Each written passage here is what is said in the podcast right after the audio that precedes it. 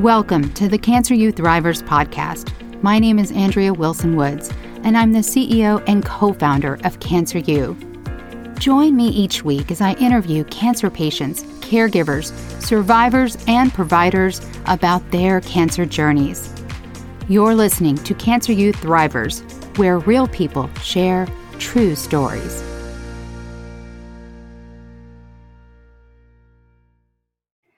I am so excited today. I am interviewing Nancy Juetten, as in Button. That's how she told me to pronounce her last name. Nancy, thank you so much for coming on and sharing your story in a way that I know you don't normally do. Well, thanks for having me. It's a great opportunity. Yeah. So, would you please uh, take us back to the beginning of when did your cancer journey start? Well, it was May 27th, 2022. I was wow. I recent. was pre- very recent. I was preparing for the biggest online launch of my career since the pandemic hit. I had 1,500 people signed up to participate in my podcast guesting masterclass, and I went in for my mammogram, and it came back positive for breast cancer. I had 1,500 people coming to my party, and I was dealing with a very serious black cat that just crossed my path. And I asked myself, do I curl up in a ball and cancel everything, or do I put on my big girl panties and see through my commitments like a rock star and see how I can grow from this? And so that's how it started. Did you do your master class? I did my master class. I had over a thousand people tune in. I teach people how to be brilliant podcast guests so that they're never hungry for an audience ever again. And so I compartmentalized my news. I delivered like a champion. I enrolled people into the program that I'm so proud of. And I subsequently taught that class like it was the most important thing that I needed to do. And I scheduled all of my appointments, tests, surgeries, etc. for the Thursday, Friday, Saturday, Sunday, Monday, Tuesday window. So every Wednesday at nine o'clock, I could be on and ready to do whatever needed to be done for my students. And I should also point out that I didn't tell any of my students that I had anything that was going on with me. I just decided that when it was time for me to go on and serve my people, that I would be on and serve my people. And then for a lot of the time after I was done, because it was a 9 to 11 a.m. call, I would just take a nap or right. take care of whatever I needed to do because there was a lot to contend with. Yeah. So bef- before last year, had you ever had any issues with mammograms? Yes. Okay, so tell us about that. Over 20 years, I've had issues on the right side. I I've had stereotactic breast biopsies to investigate irregular cells. I've had ultrasound. I even had a surgery to remove something that looked uncommon and not preferred. And so I was and have been pretty familiar with the anxiety that goes with going in and having a test and finding out that things aren't looking quite the way they should. And for 20 years, I think every time I'd have to go in for my mammogram, I would just hold my breath and hope for the best. And this time, I still do the mammogram and say to myself, let the result be boring, benign, and unremarkable. Let the result be boring, benign, and unremarkable. These are not the words we typically associate with what we want people to describe our breasts. Usually we want them to say they're beautiful or they're bountiful or they're bodacious or whatever. what I wanted was boring, benign, and unremarkable. And this time I didn't get what I wished for. And and that set me on a whole new path. Isn't it interesting in medicine that the word unremarkable is positive? It's a beautiful thing. That yeah. is the most beautiful thing. As a writer, it kind of drives me crazy because it's such an incorrect use of the word, but I just love that you wished for unremarkable because I totally get it. I understand. Yeah. You get this news And what were the next steps? Because it sounds like you definitely had experience with test after mammograms, but but now it's the mammogram is saying yes, this is cancer. So what came next?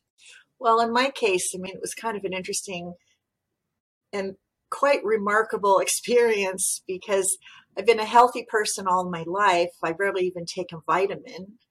And we moved to Bellingham from Bellevue, Washington, about three and a half years ago. And because I'm such a healthy person, I didn't have a primary care doc. And so there was nobody to read my results. And so I ended up having to somehow get myself in an appointment with a nurse practitioner at a local family practice so that we could meet so she could read my results. And so I remember this so vividly. She says, Well, it's very nice to meet you. Um, I know this is our first time meeting, and it's never fun to have to share news of this type on the first occasion, but I have to let you know that you have breast cancer. And then I, she said, What else is going on with you? And I pointed, I pointed to another minor symptom that I had, and she said, Well, we need to get that checked out. And oh, by the way, we need to do blood work. So within about a week or two of all of that, this healthy person who scarcely ever took a vitamin and was running and biking and eating healthy and doing all this, there was this moment where the gynecologist was saying, Well, it looks like you're looking at a hysterectomy, possible mastectomy, and a possible parathyroid removal. And it's just a matter of deciding which of these goes first. what? And I and, and my husband was in the room with me and and I just had this incredible wave of disbelief because when you walk in and you think I'm fine and the next day you say oh i'm not so fine. So the hardest part of all of this for me was the minefield between my ears. Just the worry the wonder the fear the will i get to do my life anymore or what will my life be like if i'm lucky enough to get over this? So we fast forward a little bit. It turns out that there was a benign tumor uh, in the nether regions that we were able to remove at the same time of the first surgical suite occasion with the lumpectomies. And it turned out that the parathyroid thing could be managed without surgery. So then the one illness that had the potential to affect the trajectory of my life was the breast cancer. That's where the focus needed to be. So we started with a lumpectomy, and there were on the two right lumps. side. Yeah, This two lumps, one at the 12 o'clock position, one at the 4 o'clock position, and I had to have a sentinel lymph node removed. And of course, we did the, the other surgery at the same time. So that was kind of a battle moment to go into surgery and have all four of those things done at the same time. Very confronting in every way. And then, of course, it was a little disappointing to find out when we read the results that one of the lumps did not they didn't get clear margins on one of them. So I had to go back a month later for another surgery, and that was not not what any of us wish for. And so, um, yeah, two visits to the surgical suite, one, two, three, four, however many. it's like Yeah. and uh, very humbling to to rely on my husband and my sister and other people to just come and look after me and prepare food and make sure that I was resting and all of that. Okay, I'm going to come back to that for sure. You mentioned you had one other symptom that you told this doctor. What was that? Oh, it was the strangest thing. In my lower right abdomen, there was this persistent itch and it wouldn't go away. And there was no bug bite, there was no lesion, there was no skin irritation. It was just a strange, unresolvable itch. And And they, t- they tested your liver, I, I assume. no, it was a, it was a, um, this is very personal, but they did a vaginal, ul- vaginal ultrasound Oh, yeah. And so Yeah. that's how they found that there was this. She said, well, in the beginning, she says, looks like you're looking at a hysterectomy, which I really didn't want to deal with. And I said, well, maybe it's not a hysterectomy. And so when they went in, they, that's when they found this benign tumor in my uterus and they found some endometrial thickening. And that was what was concerning to them. So they removed it and I seem to be fine. Um, but it's sort of interesting. And I guess the takeaway is even if you're a normal, healthy person that only takes a vitamin on very rare occasions and never takes an aspirin, if you notice something that seems a little bit unusual, trust your instincts and bring it to the attention of a medical provider so you can have it checked out. Because if I had not done that, this endometrial thickening could have continued and this benign tumor could have grown and who knows what else might have happened. So tune in. so attention. your itching went away? For the most part. You know, so I don't intrigued. know how much of it's phantom now because after you've been poked and prodded and you know how it goes with uh, those of us who've had a health issue. It's like, you know, anytime you feel the least bit of a twinge of anything post cancer diagnosis, you think your whole world is coming to an end. Well, I'm not giving medical advice, but itching can be a sign of liver issues. And you just described, you know, sounds lower than the liver, but still it's on the side of the liver. So if you haven't had those liver enzymes evaluated, it's a simple blood test. They did discover that with the blood tests that I had a calcium issue and um, also subsequently determined that I have osteoporosis, which with the post cancer treatment becomes a little bit challenging to manage because many of these aromatase inhibitors also contribute to decreased bone density. And if your bone density is already compromised that is something else that we have to manage. So for for this healthy gal who hardly ever took a vitamin you know, here I am a year later and I'm healthy, vibrant, and strong, and I feel great.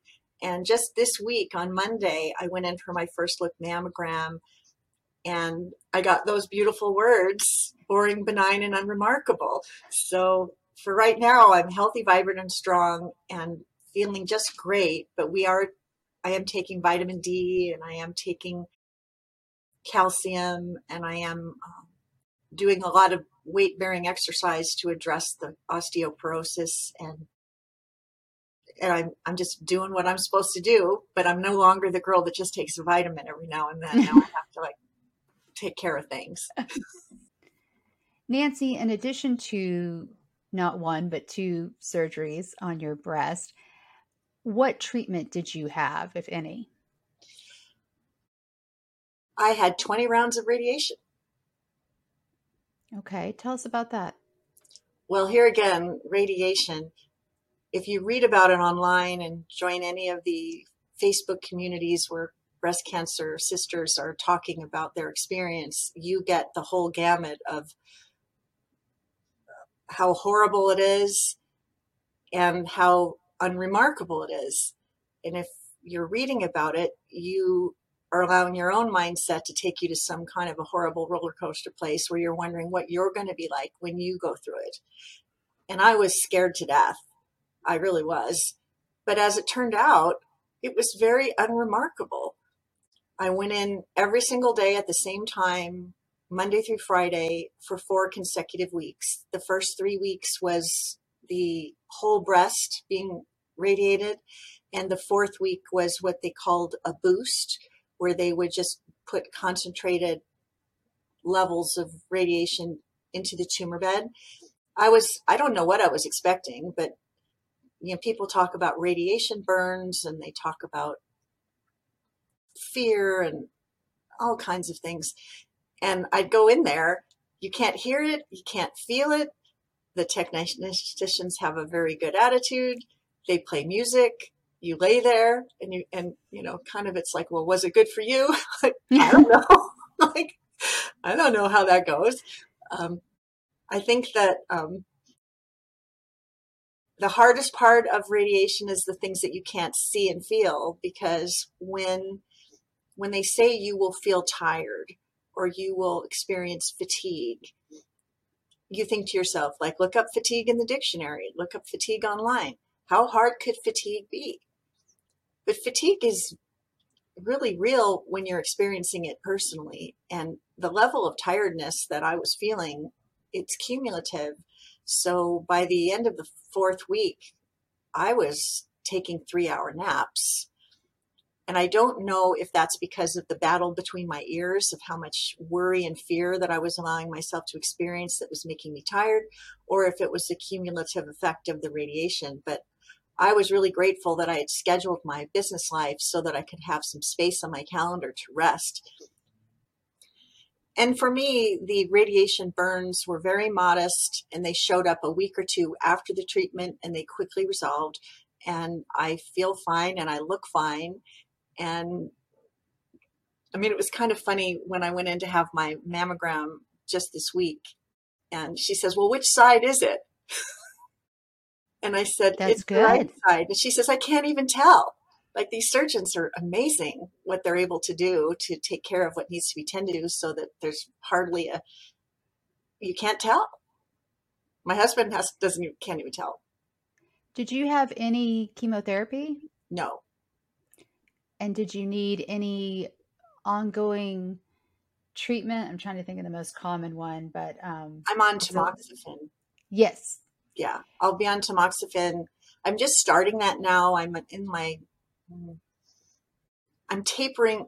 I'm on a tapered schedule to ultimately get to one pill a day.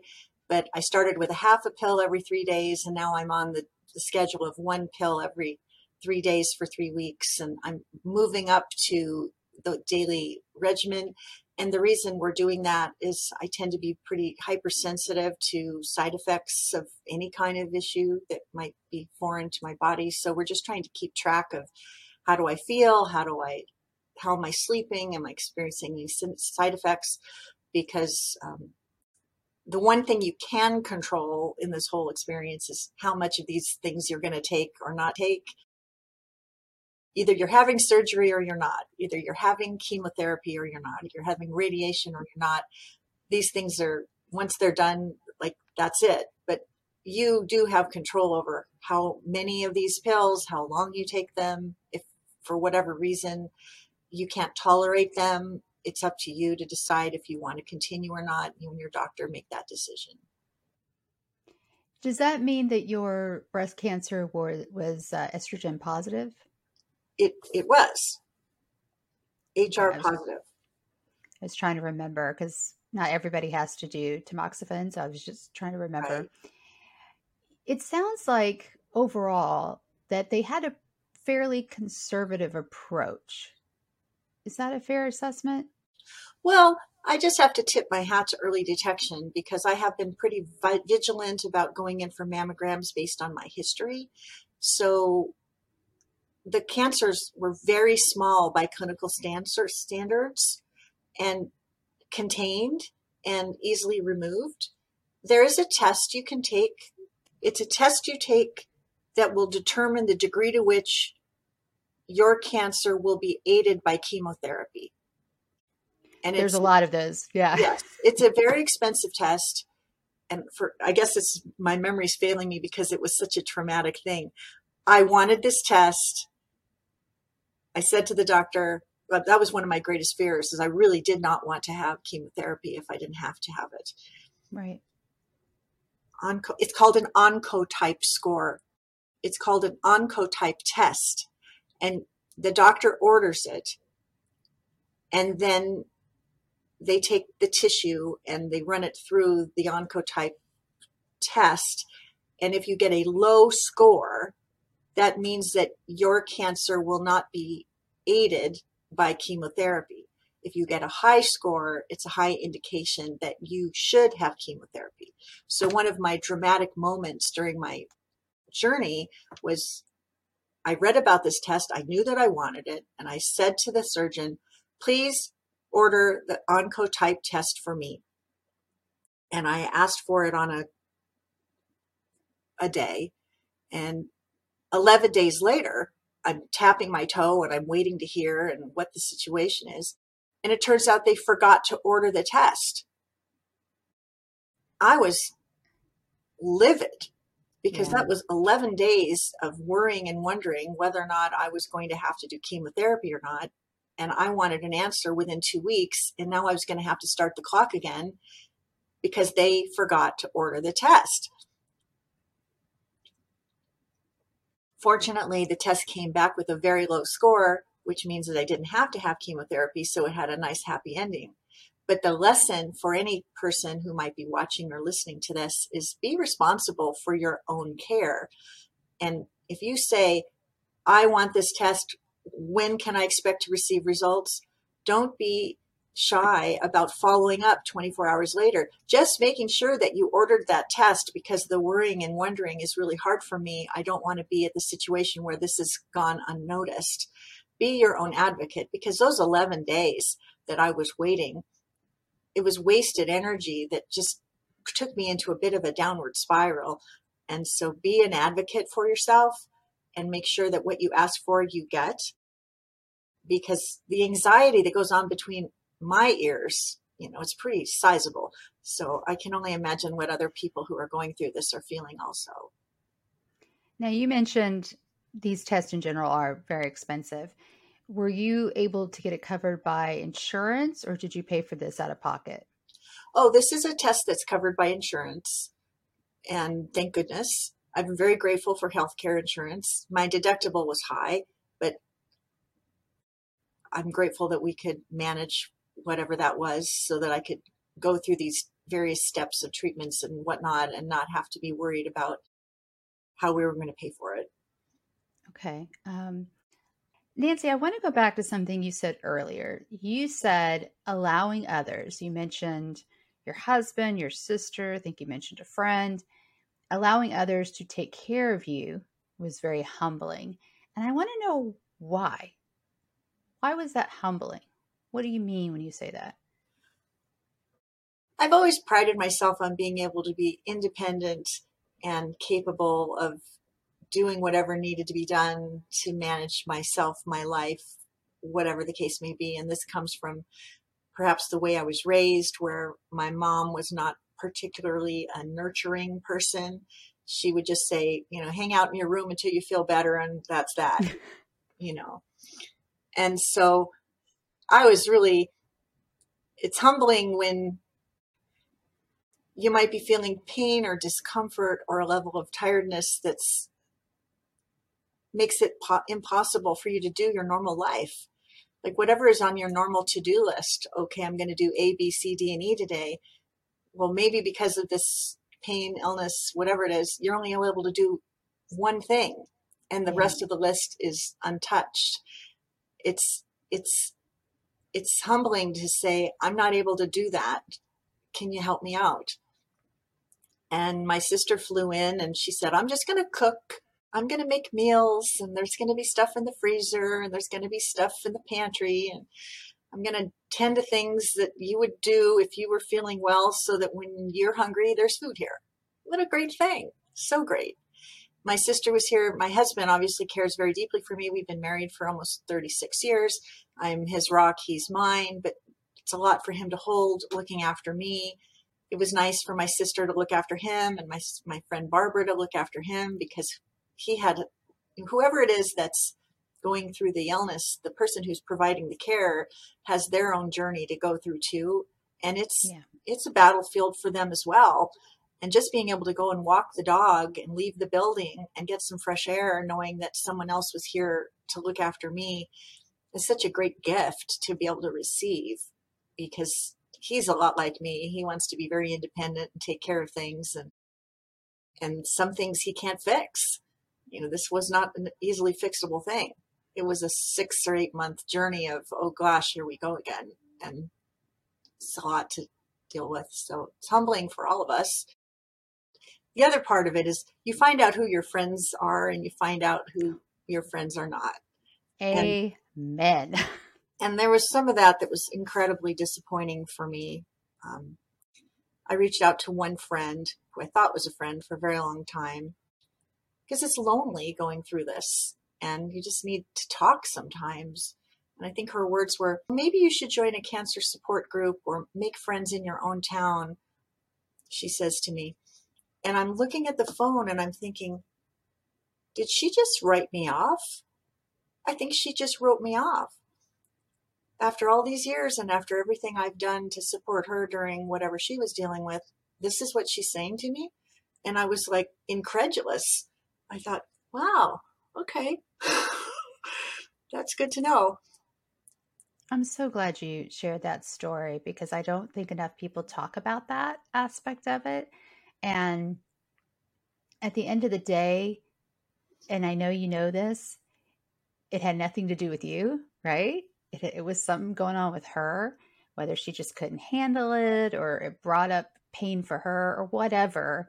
But you do find out who your friends are.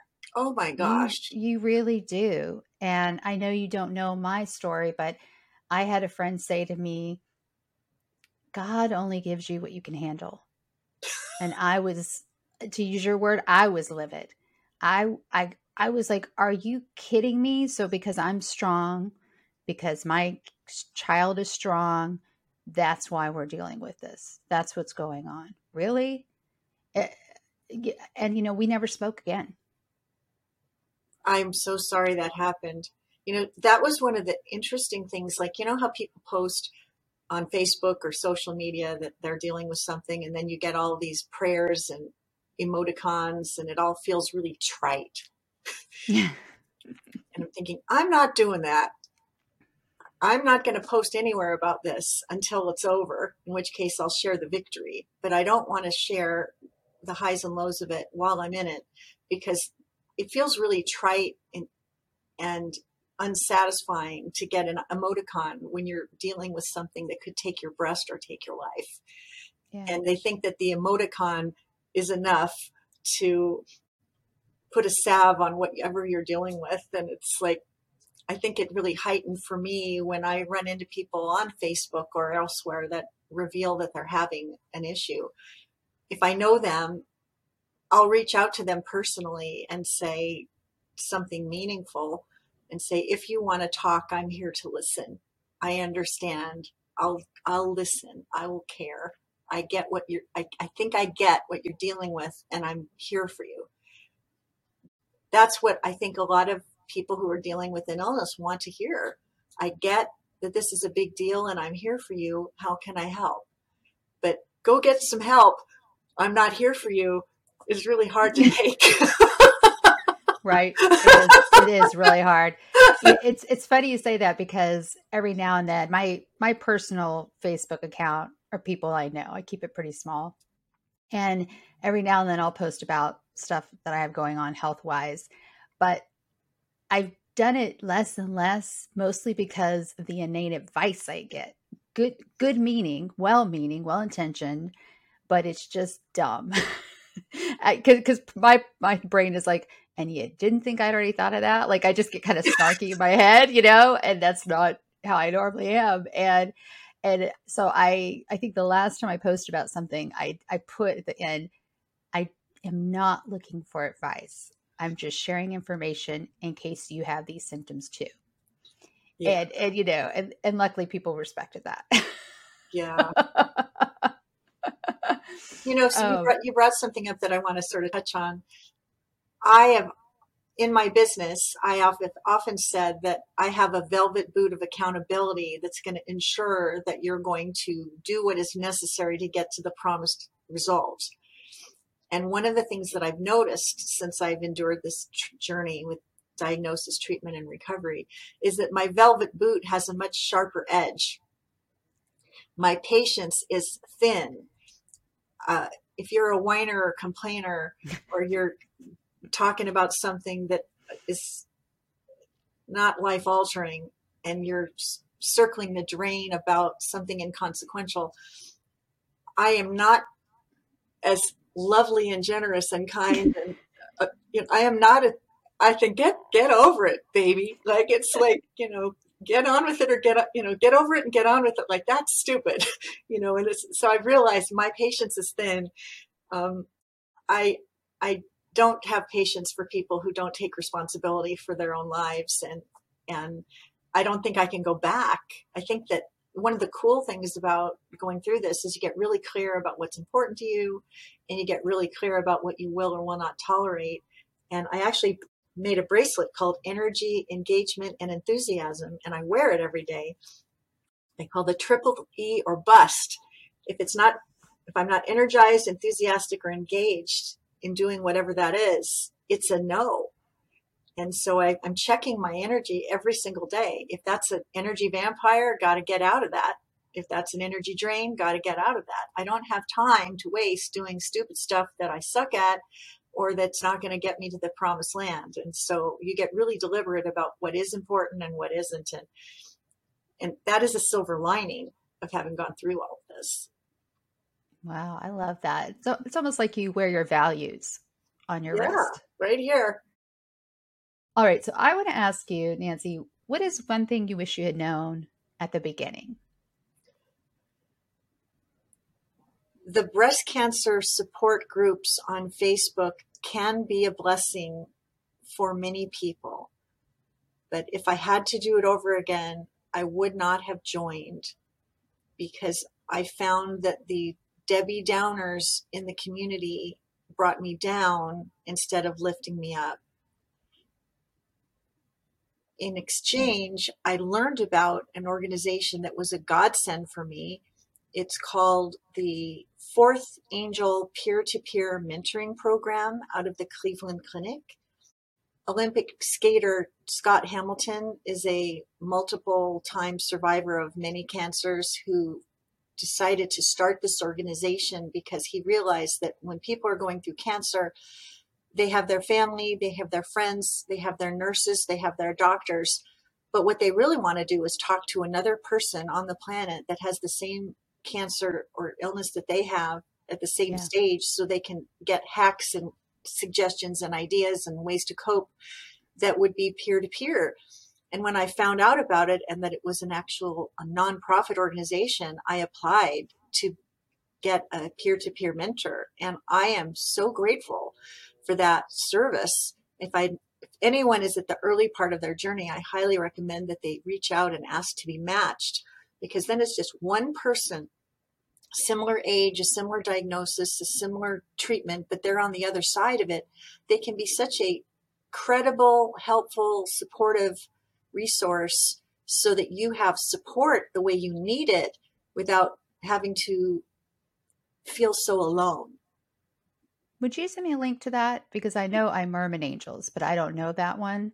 So I want to make sure we put that in the show notes. Yes, it, I I was so taken with my mentor that when my birthday came around uh, in December, I decided to do a fundraiser to raise money for the peer to peer mentoring program. And together with my family, friends, and extended community on social, we raised over $3,000 so that this program could continue to be funded because it was such a game changer for me. I'm so grateful because I, as I mentioned, I didn't advertise on Facebook that I had a problem until I was over the worst, the worst of it. I didn't tell my clients. I told very few people. So I, by definition, found myself very isolated and alone dealing with something that was really hard. And my peer to peer mentor was just there for me. And I could ask her all kinds of things like, what were the side effects of this? How did you take care of that? How did you address this problem? What would you say if this was your situation? She was so forthcoming and helpful.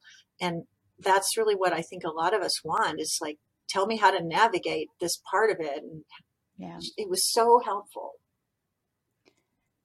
Nancy, if you could only do one thing to improve healthcare in the US, what would it be and why?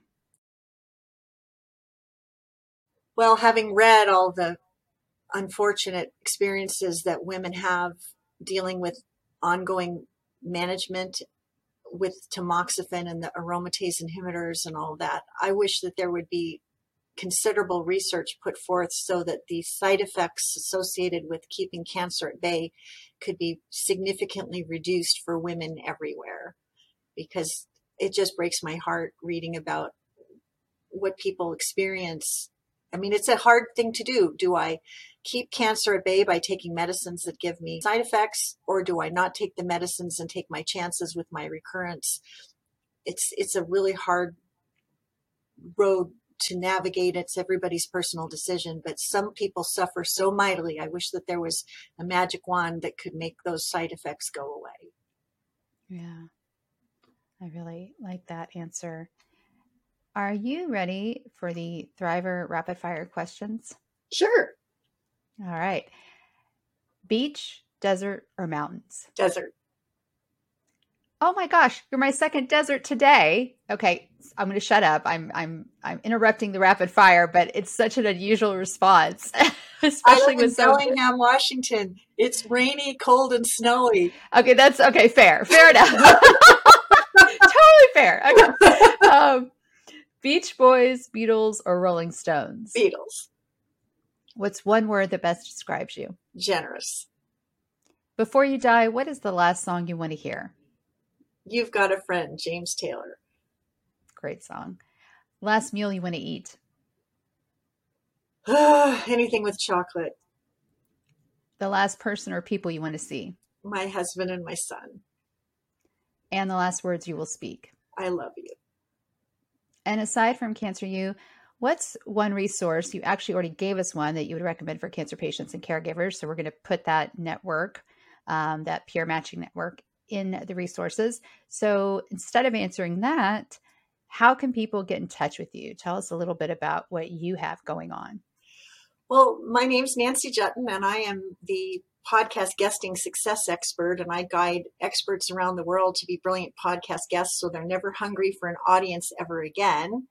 And if that's something that you or anyone you know is interested in, I invite you to visit mediaonesheetnow.com to download a useful template that will position you as a guest that a top host can't wait to talk to. And if there's more you want to learn about that, I've got a whole lot more power under the tent, and I look forward to hearing from you. All right, and we will make sure to put a link to that. Um, and um, and and how can people get in touch with you? Would would that be the way to do it? Yeah, mediaonesheetnow.com is the perfect way to start. My website is getknowngetpaid.com, and all my contact information is there as well. Perfect. Nancy, thank you so much for coming on and sharing what is a very, very recent story for you. Thank you for having me. It's a pleasure. Thank you for listening to the Cancer U Thrivers podcast. If you like our podcast, give us a five star rating and review and tell your friends about us. Subscribe on Apple Podcast, Amazon Music, Spotify, Stitcher, or wherever you're listening right now. If you want to share your cancer journey with the world and be a guest on our podcast, go to our website, cancer.university. That's cancer.university. And hit the contact button or click the contact link in the show notes. You've been listening to the Cancer U Thrivers podcast. Real people, true stories.